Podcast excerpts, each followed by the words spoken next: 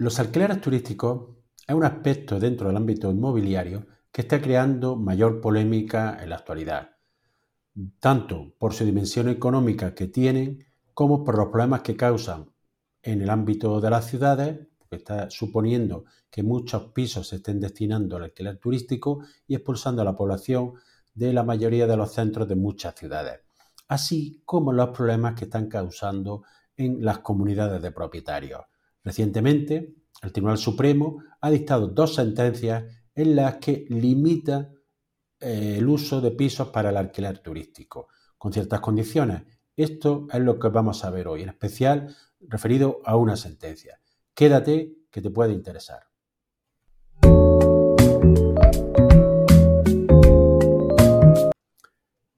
Soy José María Luque de abogadoinmobiliario.com. En especial te voy a hablar de una de las sentencias que se dictó recientemente. En concreto, es la siguiente sentencia. Es la sentencia 1643-2023 dictada por el Tribunal Supremo el 27 de noviembre de 2023. Hay otra sentencia que se dictó dos días después de similar contenido y con los mismos argumentos en la que se limita y se prohíbe en algunas comunidades el ejercicio de la actividad de pisos de usos turísticos. Pero voy a hablar de esta sentencia en los próximos minutos. Los antecedentes de la sentencia hay que establecerlos en relación a que se trata de un edificio que está en la capital de Oviedo. En este edificio tiene varias plantas, incluso con entrada independiente, que está preparado para la actividad de oficinas fundamentalmente. Y luego las últimas plantas del edificio están destinadas a vivienda, incluso con entrada independiente. Pues bien, la comunidad de propietarios pone una demanda porque dos pisos de, en concreto de la decimoséptima planta se estaban dedicando a la, a uso de alquiler turístico. En este caso eran pisos que pertenecían a una sociedad limitada, aunque era otra la que ejercía la actividad de actividad turística, es decir, otra sociedad limitada. Pues bien, en este caso, la comunidad de propietarios plantea una demanda para que cese la actividad del uso de esos pisos como alquiler turístico dentro de la comunidad propietaria. Pues bien, el juzgado de primera instancia de Oviedo desestima la demanda de la comunidad entendiendo que la comunidad no puede solicitar la, prohibición de uso de esos pisos de actividad, para actividad turística en base a lo que establece la ley de propiedad horizontal. Es decir, esta puede limitar o condicionar, pero en ningún caso prohibir cuando ya estaba establecida esta actividad turística. La, la comunidad propietaria que pierde eh, su demanda en primera instancia acude en recurso de, recurso de apelación a la Audiencia Provincial de Oviedo. La Audiencia Provincial mantiene el mismo argumento que el juzgado de primera instancia, es decir, desestima la demanda de la comunidad por el mismo argumento que te acabo de mencionar.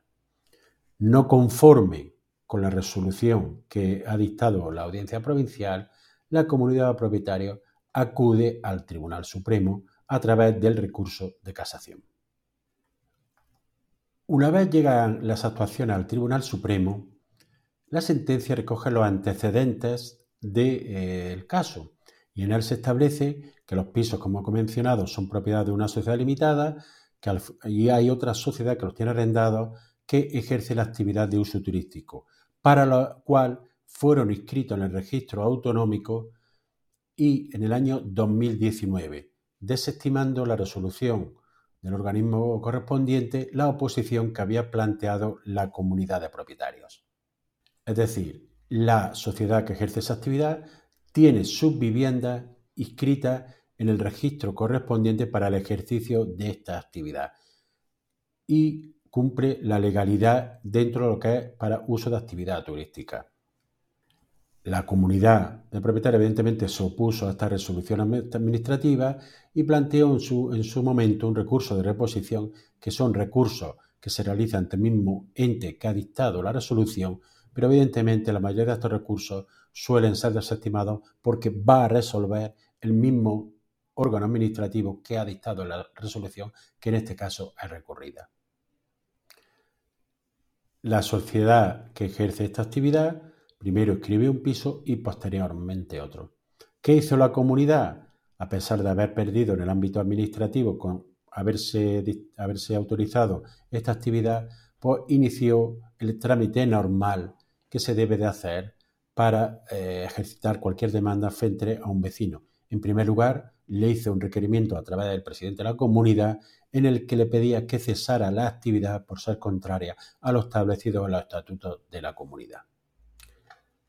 La empresa que ejercía la actividad le respondió diciendo que era eh, que estaba conforme, que causaba, lamentaba las molestias que pueden haber causado y que su intención nunca había sido la de causar problemas y que mm, decía que había sido un error no recordar las limitaciones estatutarias que había.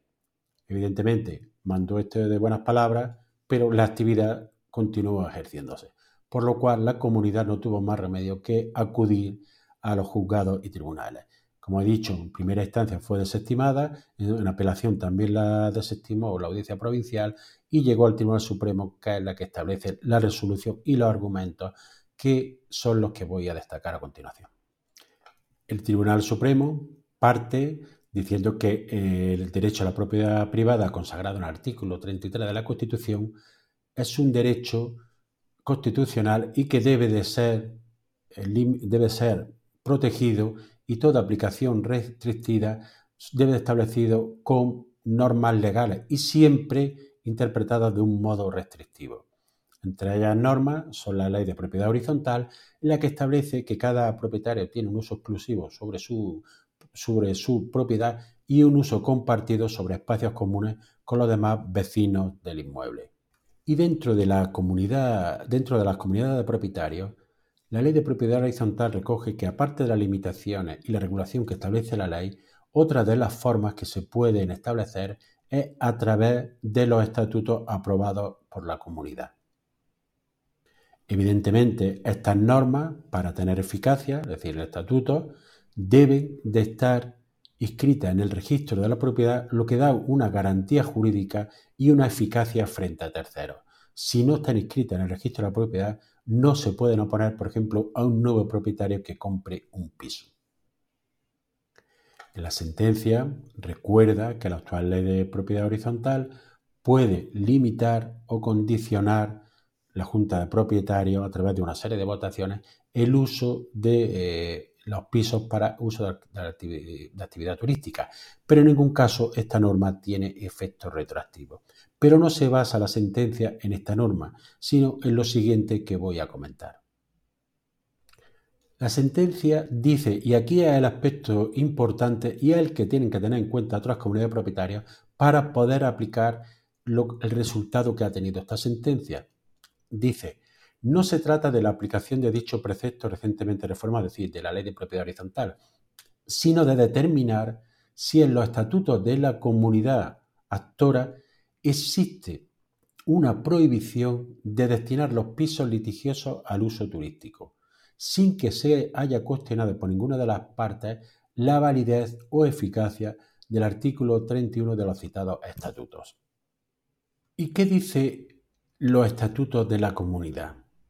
Esta comunidad dice que en los departamentos independientes del edificio, viviendas, a los que se accede por el portal 1, con entrada por la calle 19 de julio o calle Progreso, no podrán ejercerse actividades profesionales, empresariales, mercantiles o comerciales de ningún tipo, reservándose su uso al de carácter exclusivamente residencial. En consecuencia, en el portal 1 del edificio no podrán instalarse placas anunciadoras de dichas actividades, ni en general de ningún tipo, ni señal alguna que permita identificar a los propietarios o inquilinos de los componentes de, inmuebles.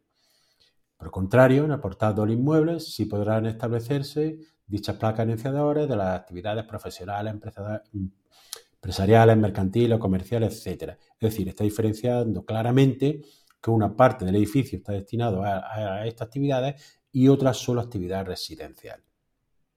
El Tribunal Supremo sigue manifestando que en el ámbito de la propiedad horizontal, haciendo referencia a otras sentencias que ya había dictado este tribunal, dice que resulta posible el establecimiento de limitaciones o prohibiciones que en general atienda al interés general de la comunidad. Prohibiciones que, como indican otra serie de sentencias que hace mención, están referidas a la realización de determinadas actividades o al cambio de uso del inmueble, que lo ha sucedido en el caso de este procedimiento que se veía en el, recurso. Es decir, que la, el Tribunal Supremo ya tiene establecido que las limitaciones o prohibiciones, o prohibiciones referidas a la alteración del uso de un inmueble en el ámbito de la propiedad privada exigen, para que sean eficaces, que consten de manera expresa, que es en este caso en el que constan en el estatuto inscritos en el registro de la propiedad.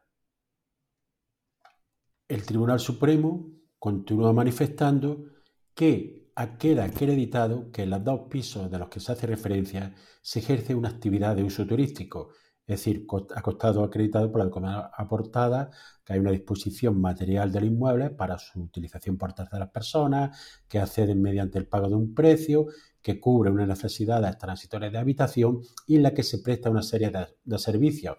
Y además, estas viviendas están inscritas en el registro de la comunidad, de, la, comunidad autónoma para el ejercicio de actividades turísticas, por lo cual todo ello significa que hay una actividad empresarial.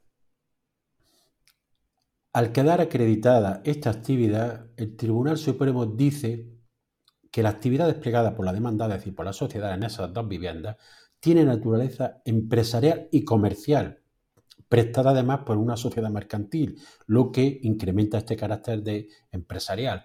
Y por ello le da la razón a la parte demandada en el sentido de que existe una prohibición estatutaria inscrita, muy importante este aspecto, la inscripción en el registro de la propiedad, que vedaba el destino de los referidos inmuebles como viviendas de uso turístico, sometidas al decreto de 48-2016 que regula las viviendas vacacionales y viviendas de uso turístico en Asturias.